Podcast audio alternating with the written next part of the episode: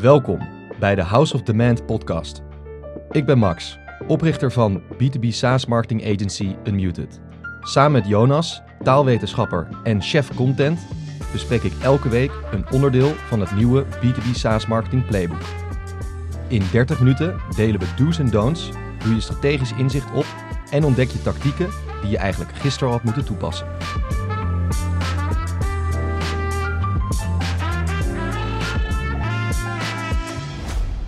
Max, vertel, hoe is het? Jonas, het gaat goed met mij. Dankjewel voor het vragen. Hoe, eh, hoe gaat het met jou? Ook goed, ook goed. Ik heb een beetje een uh, verkouden neus. Het is eh, op dit moment extreem koud. Ehm, dat, ja, misschien dat de luisteraars dat wel zullen horen. Maar verder gaat het helemaal prima bij mij. Ik heb echt een goede week. lekker productief, lekker veel aan het schrijven, vind ik altijd leuk. veel aan het produceren voor onze klanten. En, en zin in deze podcast. Chill. Ik denk, ik heb het idee dat misschien wel 20 of 30 procent van al onze podcast-afleveringen een van ons beiden een beetje nasaal klinkt. Ja, ja, ja. Persoonlijk heb ik uh, helaas altijd dat als ik verkouden ben geweest, is meestal na een dag of twee, drie wel weer voorbij, dat je dan gewoon nog twee weken nasaal klinkt. Ja, precies. En deze uh, super deluxe Shure microphones, die geven je ook al snel die soort van nasale sound. Ja, nee, het, valt gewoon, alles is uitvergroot. Uitvergroot, ja. super sterk. Goed, um, we draaien er niet langer omheen. We gaan gelijk door naar de eerste rubriek. Demo's uit de duisternis. Ja, en oeh, we hebben weer een, uh, goede demo te pakken. Ik zal even kort de, de journey van de, degene die de demo heeft aangevraagd samenvatten. Um, deze prospect die bezocht op 21 december voor het eerst direct de homepage van onze klant. En uh, op 5 januari, uh, zo'n maand later, bezoekte deze nogmaals de homepage en boekte daar direct een demo. Nou, een maand? Twee weken later. twee, weken, later. Twee weken later. Tweeënhalf weken. Tweeënhalf week later. Dus ze kwamen op de website, tweeënhalf week later, namen ze nog een kijk, kijkje op de website, boekte meteen een demo. Bam. Um, goede kwaliteit lead was dit. Uh, functietitel was PPC lead. Dat past binnen de, de DMU, de Decision Making Unit van de, ja, onze klant. De, de, ja. de, klant van onze klant, de ICP van onze klant. was een ICP-bedrijf, was een e-com bedrijf. Het is een van onze klanten die uh, een B2B SaaS uh, tool verkoopt aan e-com bedrijven. En dit is een ja, redelijk sizable e-com bedrijf met zo'n 36 medewerkers. En ook niet onbelangrijk binnen e-commerce iets van 555.000 volgers op Instagram. Shit. Dus dat is, is toch wel een lekkere D2C, zeg maar. Ja, goede lead. Goede lead. Um, Self-reported attribution, LinkedIn. Uh, marketing software, attributiesoftware uh, stelt direct traffic. Uh, daar heb je natuurlijk net niks aan. Ja, dus Google Analytics of HubSpot Analytics, standaard software analytics zegt direct traffic. Iemand vult gewoon de naam in, in de URL-balk van de browser. Juist, en, en dat is die duisternis die we hier proberen weg te nemen door deze, uh, deze journey de, de spotlight in te trekken. Um, en uh, ja, wat, wat dus, uh, wat, waarom deze zo opviel, um, is dat de SRA LinkedIn zegt. Dus we weten dat er op LinkedIn iets heeft plaatsgevonden waardoor ze over dit bedrijf hebben gehoord en naar die website zijn gegaan om verder onderzoek te doen. Um, zonder dat, dat SRA field, dat, dat uh, How Did You Hear About Us field, um, hadden we handmatig op zoek moeten gaan om te kijken of we eventueel deze uh, demo-aanvraag beïnvloed hadden elders. Ja. Um, nu zie je wel in de LinkedIn Campaign Manager dat inderdaad dit bedrijf de afgelopen 90 dagen dat alle medewerkers van dit bedrijf advertenties op LinkedIn te zien hebben gekregen. Uh, in totaal zo'n uh, 1600 impressions. Uh, en er is ook een soort van zes keer een, engagement vertoond met een van de ads uit die campagne. Um, ja, ik denk dat het ook best wel laat zien hoe effectief LinkedIn-advertenties kunnen zijn. Dat je in principe van een ja, potentieel koud audience, dat je daar slechts door LinkedIn-advertenties te laten zien, die goed aansluiten bij de doelgroep, waarvan je zeg maar weet dat de propositie ervan vraag creëert bij een doelgroep die, die haarscherp scherp in beeld is. Dat, um, dat je daar uiteindelijk maar twee keer een websitebezoek voor nodig hebt. Voordat iemand echt zijn hand opsteekt en zegt: hey, ik wil even zien hoe dat product eigenlijk werkt. Ja, ja het is grappig, want uh, dat is goed om te blijven herhalen. Dat was ook in de demo uit de duisternis van vorige week. We targeten natuurlijk niet uh, bewust alle mensen binnen die organisatie. Dat is niet de setup. Maar wat je vaak ziet, is dat uh, wanneer het top of mind wordt bij de juiste mensen, dat zij dat ook gaan delen intern. En dat andere mensen ook in een retargeting laag terechtkomen. Dan wel de directe link naar een advertentie doorgestuurd krijgen. En dat zelf ook eventjes bekijken en denken van goh, wat interessant. Daardoor nemen natuurlijk het aantal mensen die in de targeting terechtkomen toe. Als we uh, ditzelfde overzicht erbij pakten van een aantal weken eerder, want we hadden deze lead al een beetje aanzien komen. We, we, konden eigenlijk al eerder zien, ah, er zijn een aantal key members die worden getarget uh, met deze advertenties. En op een gegeven moment nam de engagement ook toe um, in dat overzicht. En had in één keer dat hele bedrijf uh, die advertenties gezien. Dus waarschijnlijk is het gewoon intern uh, gedeeld. Van hey, hier moeten we wat mee. Wat vinden jullie ervan? En uh, nou, waarschijnlijk was de consensus intern. Ziet er goed uit, interessant. Laten we die demo aanvragen. Kan vast geen kwaad. En bam, daar was die lead. Ja, mooi.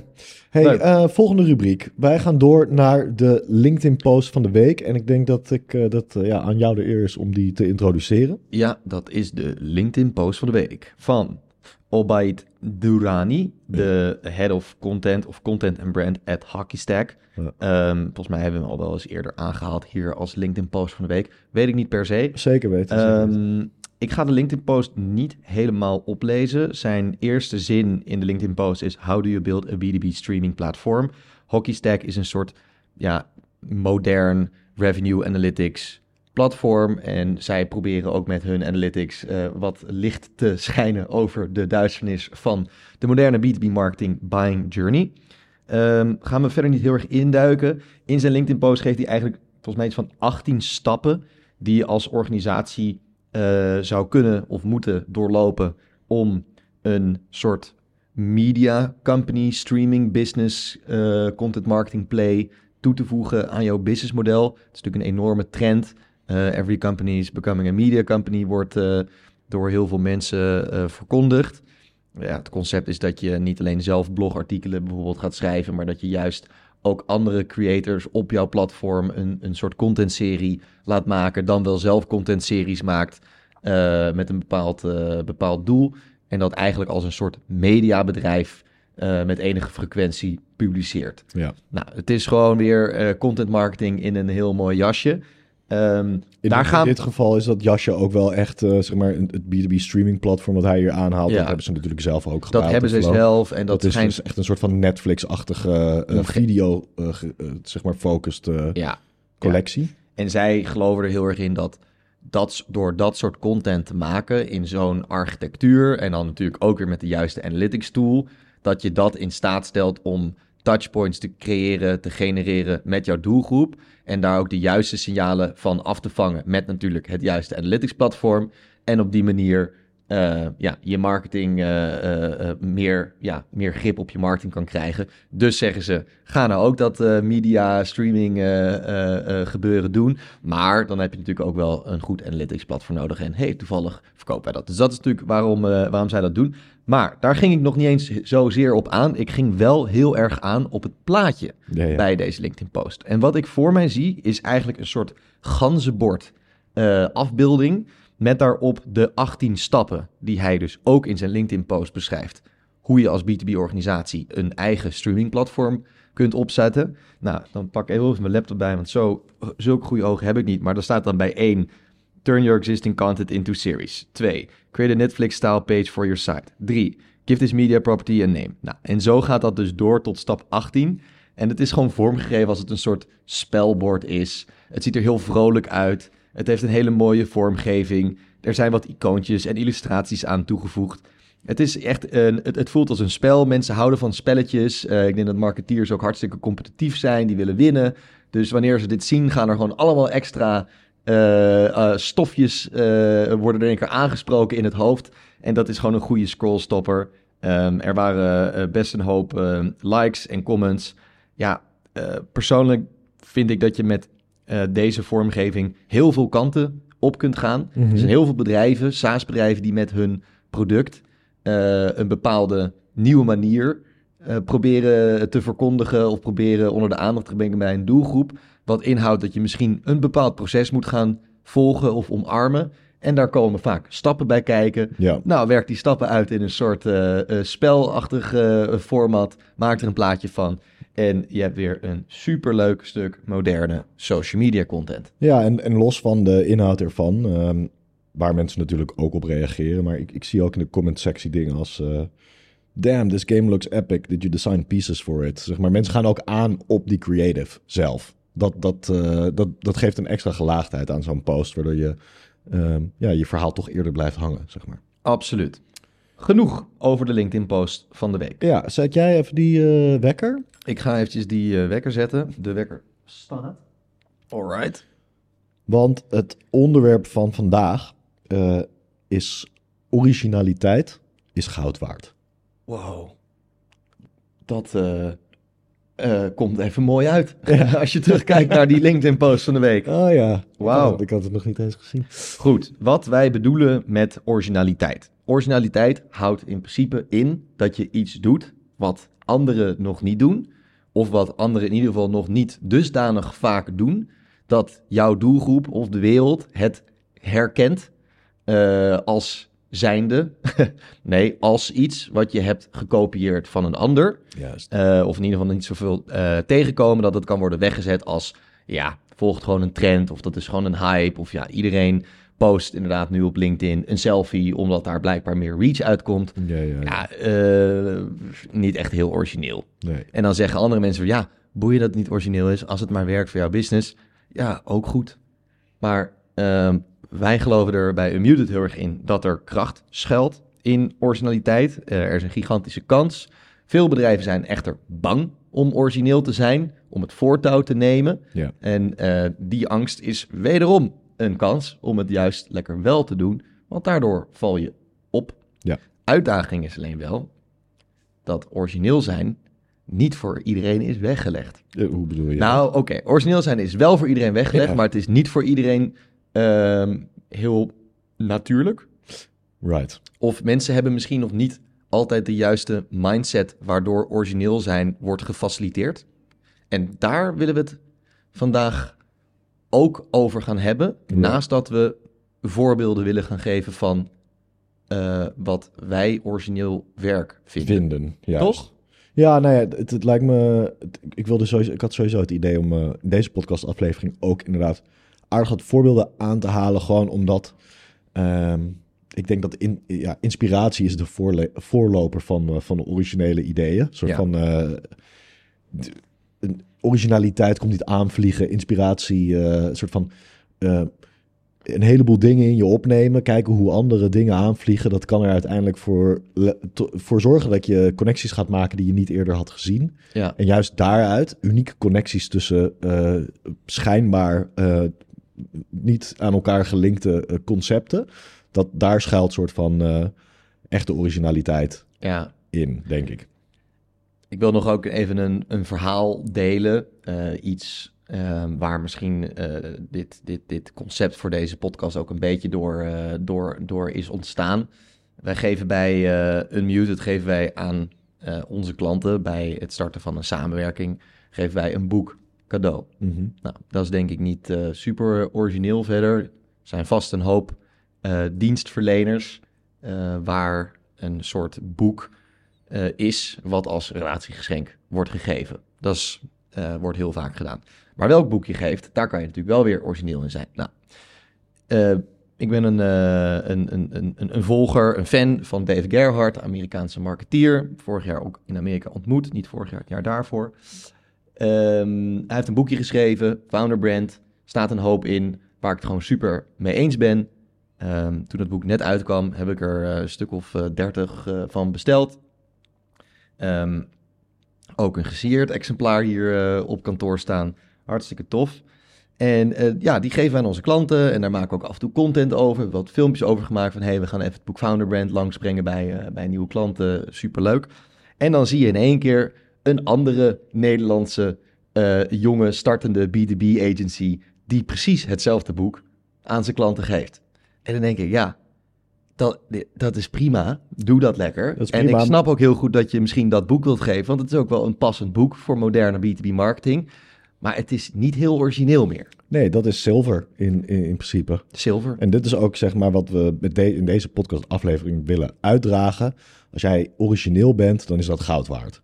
Dan, dan, heb je, dan heb je sowieso al een stapje voor op je concurrentie. En wanneer je meegaat in trends of originele ideeën of überhaupt de ideeën van anderen, Ja. dan, dan is dat toch net de tweede plaats vaak. Het is een beetje leem als je eh, iets wat een ander bedrijf al veelvuldig doet en onderdeel van hun identiteit heeft gemaakt, als je dan precies hetzelfde gaat doen. Ja. Hè, dus geef gerust een boek, maar ga op zoek naar je eigen unieke boek Ja. en maak daar een ding van. Eh, zet dat op boek op een voetstuk. eh, haal het continu aan. Neem er podcastafleveringen over op. Maak er filmpjes over op. Maar ga niet precies hetzelfde doen als een bedrijf die eh, zeer vergelijkbare services aanbiedt. Ja. Want waarschijnlijk gaan jouw volgers ook in één keer denken van... Huh, maar dat heb ik eerder voorbij zien Ja. komen. En om dit nu weer te betrekken op eh, B2B marketing specifiek. Ik denk dat, dat het uiteindelijk toch wel veilig voelt om te doen wat anderen doen. En dat een heleboel B2B bedrijven risicovermijdend zijn in hun eh, marketing. Toch wat meer een soort van blauwe bedrijven vaak. En wat eh, traditionelere industrieën eventueel. En ja, dat, dat, dat, je daardoor ook snel een soort van eenheidsworst krijgt aan eh, telkens weer precies dezelfde B2B website in een soort van eh, grijs-blauw tintje met eh, niet te veel exceptionele, originele soort van eh, uitingen. Ehm, juist omdat hetzelfde doen als wat je bij de concurrentie ziet, eh, als, als veilig voelt, veilig overkomt. Ah, ook over eh, websites die er allemaal hetzelfde uitzien. Er, er, dus er zit vaak heel veel kracht in een eh, concept waarvan je weet dat het eerder heeft gewerkt. Maar de invulling ervan, die wil je origineel maken. Dus het is heel logisch dat SaaS-websites op een bepaalde manier in elkaar zitten. Ze zijn vaak heel goed om complexiteit helder te communiceren. Er is een veelvuldigheid aan, aan content en pagina's die makkelijk navigeerbaar zijn, waarmee een websitebezoeker eh, zich kan verdiepen in jouw propositie en jouw bedrijf. Je bent niet een fysieke winkel die in de straat zit waarbij je alles kunt aanraken, dus je moet verdomd je best doen als marketeer om het toch een beetje tastbaar te maken. Hetzelfde geldt dat er hartstikke veel waarde zit aan een boek geven aan een eh, persoon met wie jij een relatie gaat opbouwen. Dus dat concept van iets geven of iets van kennis geven, eh, want je bent ook een kennisbedrijf als agency, dat is natuurlijk super logisch. Maar welk boek het dan is, of welke kleuren je je website dan geeft, ja, daar moet je echt zelf Ja. eh, uniek in willen zijn. Ja, dus als we het, als we het hebben over manieren waarop je originaliteit kan meenemen in je, in je marketing in B2B SaaS, dan, dan denk ik dat je moet, moet denken aan zaken als creatives, eh, maar ook je merkidentiteit, kiezen voor visuele ontwerpen ehm, die uniek zijn en, en die niemand anders gebruikt in plaats van een Memphis corporate art style van mensen met eh, lange ledematen en geen gezichten. eh, Oh, oh, en, en oh. een soort van saai grijs-blauw kleurenpalet, omdat iedereen dat gebruikt. Maar, maar ook in positionering kan je eh, heel goed je originaliteit laten eh, doorschemeren. eh, door zeg maar je op een hele specifieke manier te positioneren als zijnde de oplossing voor niche X. die, die zeg maar zo specifiek mogelijk is. Dat is zeker voor startups een, een soort van originele manier om toch snel voet aan de grond te krijgen in een potentieel drukke markt. Ehm, maar ook marketing formats. Dus ja, het bedenken van, van compleet nieuwe marketing formats. Zonder dat je eh, gelimiteerd bent of je, of je je gelimiteerd voelt door de dingen die je al kent of die anderen al doen. En ik denk dat misschien inderdaad zo'n zo'n format als van, eh, het is een simpel voorbeeld, maar van Obaid, die een soort van spelbord maakt van een stappenplan. Ja, ik, ik was zoiets nog niet per se eerder tegengekomen. En, en Nee. het is iets kleins, maar het is, het is iets origineels en het blijft in ieder geval deze week even eh, bij ons hangen. En, en, en ja, het je valt moet je op. toch vrij voelen om, om dat soort, eh, dat, Ja. soort, eh, eh, ja, dat soort keuzes te maken binnen de, de formats in je, in je marketingwerk. Het valt op en het leuke is dat hij nu een simpel plaatje heeft gemaakt, wat op zich mooi is vormgegeven. Dus daar heb je wel even een designer voor nodig. Dat zet je niet in elkaar met Canva. Sowieso geen grote fan van, maar dat is nog een, een heel ander verhaal. Ehm, hij heeft op deze manier ook de tractie op deze post kunnen testen. Misschien dat hij er vervolgens een 18 slides carousel van kan maken om nog wat meer context per stap te geven. Hij zou er een longform blog van kunnen maken met de 18 eh, stappen die hij eerst in dat plaatje en in die LinkedIn post heeft willen vatten. Later zou hij er nog een, eh, een eh, video over kunnen opnemen terwijl hij weer lekker aan het gamen is, waarbij hij stilstaat bij al die verschillende 18 stappen. Hij kan dit concept nog veel verder gaan uitnutten. Ja. maar hij heeft eigenlijk de eerste stap in een hele creatieve, maar zeer simpele manier tot uiting weten te brengen. Ja, ja zeker. Um, omdat Obaid, en ik ben een groot fan van, van deze gast, omdat hij zich vrij voelt om, om te experimenteren en, en dat vertrouwen krijgt van zijn leadership. Dat ja. is gewoon top, ja. Om, om, om meteen maar even door te pakken met nog een aantal voorbeelden van, van originele marketingcampagnes die ik de afgelopen tijd ben tegengekomen, of die, die wij de afgelopen tijd hebben gehighlight. Wat je al noemde inderdaad, Obaid die op LinkedIn uh, aan het gamen is, daar een livestream van maakt met een soort van, uh, uh, ja, kleine soort van, hoe noem je dat, profielfoto, video van zichzelf linksonder in beeld, terwijl hij met subtitles ook, ja, een marketingfilosofie behandelt. het is natuurlijk een heel veel voorkomend format in de gewone YouTube-wereld. Dus je hebt allerlei mensen op YouTube die juice bespreken over celebrities terwijl ze aan het gamen zijn, bij wijze van spreken. Of Twitch uh, streams terwijl ze over bepaalde onderwerpen praten. Dus dat is gewoon een format wat mhm. bestaat. Het is niet per se nieuw. Alleen je ziet het gewoon in B2B bijna niet. Omdat in B2B natuurlijk dat zakelijke, serieuze, professionele uh, uh, gedoe nog steeds leeft, heerst. Ja, ja, ja, Zul je bedrijven niet snel zo'n ehm, ja, uh, nonchalant content format kiezen. Waardoor je er dus automatisch mee opvalt als je het wel doet. Ja, zeker. En om het, om het over nonchalante formats te hebben. Ik, ik, had, ik had ook als voorbeeld hier opgeschreven Travis Tyler. Hij is de social media marketing manager van PandaDoc. In, Inmiddels is hij een soort van net naar Motion oh. overgestapt. Um, en die had een format waar ik ook heel lekker op ging, waarin hij de website van PandaDoc, zijn werkgever, de, de, de copy die daarop stond, dat hij die even omschreef en uh, compleet vulde met Gen Z lingo. Mhm. En daar dan ook een soort van screenshare van maakte, waarin hij een soort van op zeer oneerbiedige wijze uh, door die soort van schertsende versie van hun homepage ging. Daar, daar ging het, dat ging ook lekker viral op LinkedIn. Wat chill. Um, ik zou, als ik dit zou horen in één keer, het is niet voor elk bedrijf relevant, maar nou, misschien in iets meer marketing services of commerciële services dat het wel, dat het wel kan.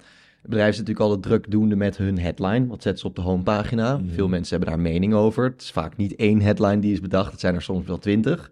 En dan wordt er uiteindelijk één gekozen. Nou, pak nou een screenshot van alle twintig varianten. Maak daar een carousel van. En uh, doe dan uh, headlines that didn't make the cut. Let us know which one you like best. En dan heb je nog steeds degene waar je het allemaal zelf over eens zijn, heb je online staan. Maar je hebt wel een leuke social post waarbij je misschien toch ook nog weer je doelgroep uh, om inzichten kunt vragen. je hebt weer leuk stuk content. en je laat zien dat er that you care. Dat je ermee bezig bent geweest. En, en je kan, en, en, het is een vorm van user research. Je kan gewoon valideren welke headline er zou werken. Um, Goed idee, leuk. Ik denk, ik heb het gevoel dat we in een soort van uh, creatieve, originele brainstorm sessie Helemaal, gelukkig nemen we dit op. ja. Um, ander idee dat we vandaag hadden uh, voor onszelf is om uh, 30 seconds. Uh, ja, we, we, zagen dat bordspel van Obi. En, ik, zat, ik zat gisteravond, zag ik dat bordspel en dacht ik, fuck, hoe leuk zou het zijn als wij gewoon BDB 30 seconds kaartjes zouden hebben. En dan gewoon met z'n allen hier een potje 30 seconds B2B edition kunnen gaan spelen. En uh, verrekt, ik eh, google net even zelf 30 seconds maken. En er is blijkbaar gewoon een soort drukwerkbedrijf wat hij over na heeft gedacht. Die heeft een template online gezet. Uh, wat je dan moet invullen en bij hen kunt aanleveren. Goede lead gen dus voor hen. Hmm. Um, dat is een beetje consumerachtig. Maar goed, wij zijn dan een bedrijf. Dus dan hebben ze er zo meteen een B2B dealtje bij. Nou, vet lachen. wij gaan er waarschijnlijk wel weer een filmpje over opnemen. En dat op LinkedIn delen. Dus onze marketing pipeline is weer gevuld. Ja. Um, groot voorstander van 1 april grappen. Ja. Zeker. We hebben vorig jaar eh 1 april week gedaan. We hadden er te veel. We hadden te veel april, 1 april grappen verzameld gedurende het jaar. Dus die hebben we gebundeld. Moet een beetje bij je bedrijf passen. Maar ook toen ik bij Mr. Green werkte, eh, heel lang geleden, probeerden we toch altijd wel een 1 april grapje uit te halen. Ik kan me niet helemaal meer herinneren welke 1 april grappen we hebben bedacht. Maar het ging er waarschijnlijk over, dat was de early days van elektrisch vervoer, Tesla en dergelijke. En dan, dan weet ik veel, dan, dan op 1 april zeiden van, weet ik veel, breaking news. Tesla heeft een eh, nieuwe auto aangekondigd met 1000 kilometer actieradius of zo. En dan iedereen van, oh echt, what the fuck? En dan, ja, nee, 1 1 april. april. Ja. Prima, hartstikke relevant aan de doelgroep. Je hebt ze weer even aan het lachen gebracht. Je hebt even de aandacht naar je toe getrokken. Gewoon doen. Ja, 1 april is sowieso natuurlijk eh, het moment waarop alle bedrijven in principe wel een beetje origineel mogen zijn. Eh, Ja. Dus niet heel erg risqué om op 1 april iets Ja. origineels te doen. Maar wacht niet tot 1 april met iets leuks te doen. nee, zeker. Een ander goed voorbeeld eh, was dat Dream Data, een Deense SaaS-partij, die, die Laura Erdem heet ze volgens mij, zij is daar Ja. CMO, ehm, ja, Head of Marketing. Nee, nee, nee, nee. Volgens mij is zij... Mm. Wel een marketingrol volgens mij, maar Oh, doet er niet per se heel veel toe. Zij was in ieder geval, eh, stond ze opeens eh, in mijn LinkedIn feed in een video waarop ze op Times Square stond. Ehm, en eh, daar had ze een billboard ingekocht voor Dream Data. En de vraag was, of volgens mij de, de clickbait hook van de video was, blijf kijken tot het einde om te horen hoeveel dat kost. ja, Eh, dat, dat was van de post. Maar op dat, wat op dat billboard stond, kan je dat nog herinneren? nee, niet. niet Nou, dat- deed u niet eens. eh, Nee, daar, stond dus... Op dat billboard stond dus iets van... eh, our CMO wanted to spend this money on running more online ads. Oh ja, Ja, ja, goed statement. Of uh, our, our, C- our CMO wanted to uh, use this 500 dollar for this billboard to run ads online. ja, ja. En dan, dat was de copy. En dan zo'n lichtblauwe Dream Data eh, branded achtergrond. Ja. En het concept was natuurlijk dat zij het gewoon zwaar gingen uitmelken op LinkedIn. Ja, ja, ja. Dus dat was ook een goede, origineel idee. Gewoon even, ja, iemand bedenkt, hey, zullen we een billboard kopen op Times Square? Ja. Uitzoek hoeveel het kost, gewoon doen. Ehm, zeker een goede. Ehm, Ik wil overigens, omwille van de tijd, wel nog genoeg ehm, de tijd nemen om even de luisteraar tips te geven hoe ze tot dit soort Ja. ideeën kunnen komen. Ja, ik vond dit al een goede set aan voorbeelden. Dus eh, ja, Let's go. hoe, eh, hoe kom je op dit soort ideeën? Zeg maar, wat is jouw visie daarop? Poeh. Het is niet makkelijk, maar het is wel mogelijk voor iedereen. Ook als je bij een B2B-bedrijf werkt, wat kan worden weggezet als een beetje saai. Ehm, er zijn best wel wat B2B-bedrijven die zich nou eenmaal in een wat minder sprankelende markt begeven eh, dan anderen. Ehm, vaak zie je origineel werk voorbij komen en dan denk je, ah, waarom heb ik daar niet aan gedacht? En wat het ding een beetje is, is dat dit soort creatieve ideeën, origineel werk, niet vaak voortkomt uit langdurige brainstorm sessies. Terwijl bedrijven daar wel heel veel tijd in steken. Mhm. En dat ook heel vaak proberen te faciliteren. Voor mij persoonlijk vindt creativiteit hier best wel veel op kantoor plaats, maar nog veel meer buiten kantoor.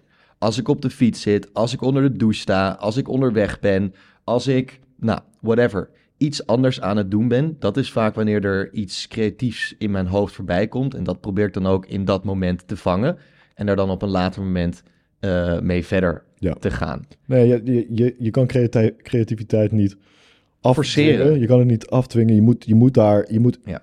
het- ten eerste moet je zeg maar geven om eh, wat je doet. Eh, ten tweede moet je veel consumeren wat anderen doen. Ja, En ten derde moet je op een gegeven moment een, een soort van eh, leegte in je hoofd hebben waarbij zo'n idee tot je komt. oh zeker. Het moment waarin je niet nadenkt, waarin je uit het raam staart, wanneer je ja, onder de douche staat inderdaad. Die Dat- leegte, dat is zo belangrijk. Ik spreek heel veel marketeers. Dat helpt mij dus ook om tot dit soort ideeën natuurlijk te komen. En dat, dat geldt voor ons allemaal hier bij Unmuted. Maar er zijn zoveel marketeers die zijn zoveel, zo druk bezig met zoveel dingen.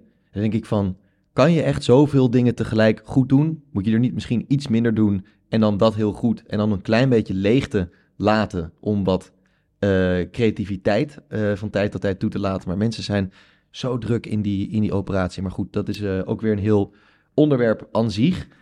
Het is natuurlijk van cruciaal belang, en dat blijven we herhalen in deze podcast, dat je heel goed weet wie jouw doelgroep is. Waar zij van wakker liggen, waar zij op aangaan, wat voor een toon zij uh, passend vinden, uh, wat, uh, welke onderwerpen zij relevant vinden, waar zij nu over lezen. En dat kan je alleen voor elkaar krijgen door met hen in contact te staan, door met hen connected te zijn op LinkedIn, deel te nemen van dezelfde communities, ook al moet je daar een paar tientjes per maand voor betalen, je in te schrijven voor de nieuwsbrief waarvan je weet dat die ook wordt gelezen door peers, naar netwerkevenementen, oh, oh. naar borrels en netwerkevenementen gaan, naar sprekers luisteren die op dit soort evenementen komen, waardoor je echt die taal van die doelgroep in je hoofd krijgt. Uiteraard moet je je eigen propositie, dus je eigen product, je SaaS-product, ook heel goed snappen. En uh, de match tussen die doelgroep en jouw oplossing heel goed zien te uh, doorgronden. Want dat zorgt ervoor dat de creativiteit die hopelijk op een gegeven moment voorbij komt, dat het ook relevante creativiteit is. Want anders ga je gewoon gekke ideeën bedenken omdat je het ons in een podcast hoort zeggen met als idee, ja dan trekken we maar gewoon random aandacht. Want random aandacht, daar gaat je bedrijf natuurlijk uiteindelijk niet van groeien. Uh, het moet wel een beetje gevatte aandacht zijn, waardoor jouw doelgroep denkt van, ah, ja, you got me, ik snap hem wel. Ja. En dat is uiteindelijk het doel ook weer van dat originele werk. Ja, ja, ja. Dat het relevant is aan, jou, uh, aan jouw doelgroep en publiek. Oké, okay, um, leuk ja. gesprek. Uh, jouw key takeaway misschien? Mijn key takeaway is simpel. Wees niet bang, ook niet in B2B, om, hoe heet het, je kop boven het maaiveld uit te steken. En ja, bedenk een keer iets nieuws. heb daar lol in wees niet bang voor creativiteit en originaliteit, want je gaat er alleen maar een, een soort van stapje voor mee creëren ten, ten, opzichte van je concurrentie. Nice. Goede key takeaway. Ja, mijn key takeaway kwam eigenlijk ook net aan het einde. Um, creativiteit kan je niet forceren. Dat vindt zelden plaats in een meeting room tijdens een brainstorm sessie. Dat vindt veel vaker plaats wanneer je onderweg bent, onder de douche staat, uh, een weekendje weggaat, dus het werk gewoon even neerlegt. Dat zijn vaak de momenten waar je opeens kunt denken van, aha, dat zou zomaar kunnen werken voor ons. Je gaat het nog vaker ervaren als je echt heel diep inzoomt op die doelgroep die je bedient. Ervoor zorgt dat die mensen continu op jouw nieuwsfeed voorbij komen. In plaats van alleen maar lollige random filmpjes op TikTok. Uh, over hoeveel huur iemand betaalt uh, in New York. Dat is natuurlijk allemaal hartstikke prima. Maar het is veel relevanter als jij content van andere marketeers, als marketeers je doelgroep zijn, als je dat voorbij ziet komen. Uh, want het, het, het geeft jou een kijkje in, in hun wereld. En dan ga je toch uh, met van die creatieve ideeën komen die passen bij dat wereldje. Oké, okay. I like it. Het is natuurlijk ook een beetje de klassieke Mad Men. Uh, ik weet niet of je die scène ooit hebt gezien, dat ze, ze zich, zich, zitten te vervelen, maar dat, dat dat eigenlijk hun werk is, zeg maar. Ja. Er, er, is een bekend uh, Engels gezegde, boredom is uh, the state of mind that precedes all acts of creativity. En ik denk dat ook B2B bedrijven hun marketers misschien uh, wat vaker zich mogen laten vervelen. Ja. Dat zou een goede zijn, denk ja. ik. Even een uurtje actief je gaan vervelen. Bewust vervelen of bewust even naar buiten gaan voor een wandeling zonder dat je een doel hebt. Ja. En dan terugkomen en dan, dan komt het echt wel opeens. En misschien daar nog een laatste om aan toe te voegen. Uh, een creatief idee heeft vaak ook wel momentum. Mm. Dus wanneer je het creatieve idee hebt, voer het ook snel uit. Dus zorg ervoor dat je altijd toegang hebt tot resources om zo'n idee een beetje snel uit te voeren. Want als je het opschrijft en dan over nou, zes maanden een keer pas tot uitvoering brengt, dan is de wereld misschien niet meer in de vorm zoals het toen was. En is het niet meer zo gevat als dat het toen was. Ja. En is het moment een klein beetje verkeken. Dus heb een idee, voer het uit en uh, zet het online. Kijk of er respons is. Werkt het niet? Prima, ga weer door. Maar je zult waarschijnlijk versteld staan. Max, waar kijk je naar uit voor volgende week? Ik kijk uit volgende week naar um, een aantal gesprekken met mogelijke nieuwe klanten. die op het punt staan om met de Growth Program aan de slag te gaan. Dus daar word ik wel weer heel, eh, heel enthousiast over. Exciting. Jij? Ehm, ik kijk eigenlijk wel uit naar vrijdagmiddag. Want we hebben een soort van New Year's drinks eh, op de planning staan voor Unmuted. En eh, er sluit dan ook een, een nieuwe collega aan die eh, in mijn team komt werken. Twee nieuwe collega's Oh, ja. zelfs, maar eentje die in mijn team komt werken. En ik kijk gewoon heel erg naar uit om eh, alvast een soort van pre-engagement en pre-onboarding eh, moment te hebben hier aan de bar. Dus Sick. dat, wordt, dat wordt leuk. Klinkt goed, man. Ik zie je volgende week weer. Check je later. Joe. Ja, dat was hem dan. Bedankt voor het luisteren naar de House of the Man podcast. Volgende week vrijdag zijn we er weer met een nieuwe aflevering. Volg ons op LinkedIn, Spotify en meld je aan voor de House of the Man community op onze website.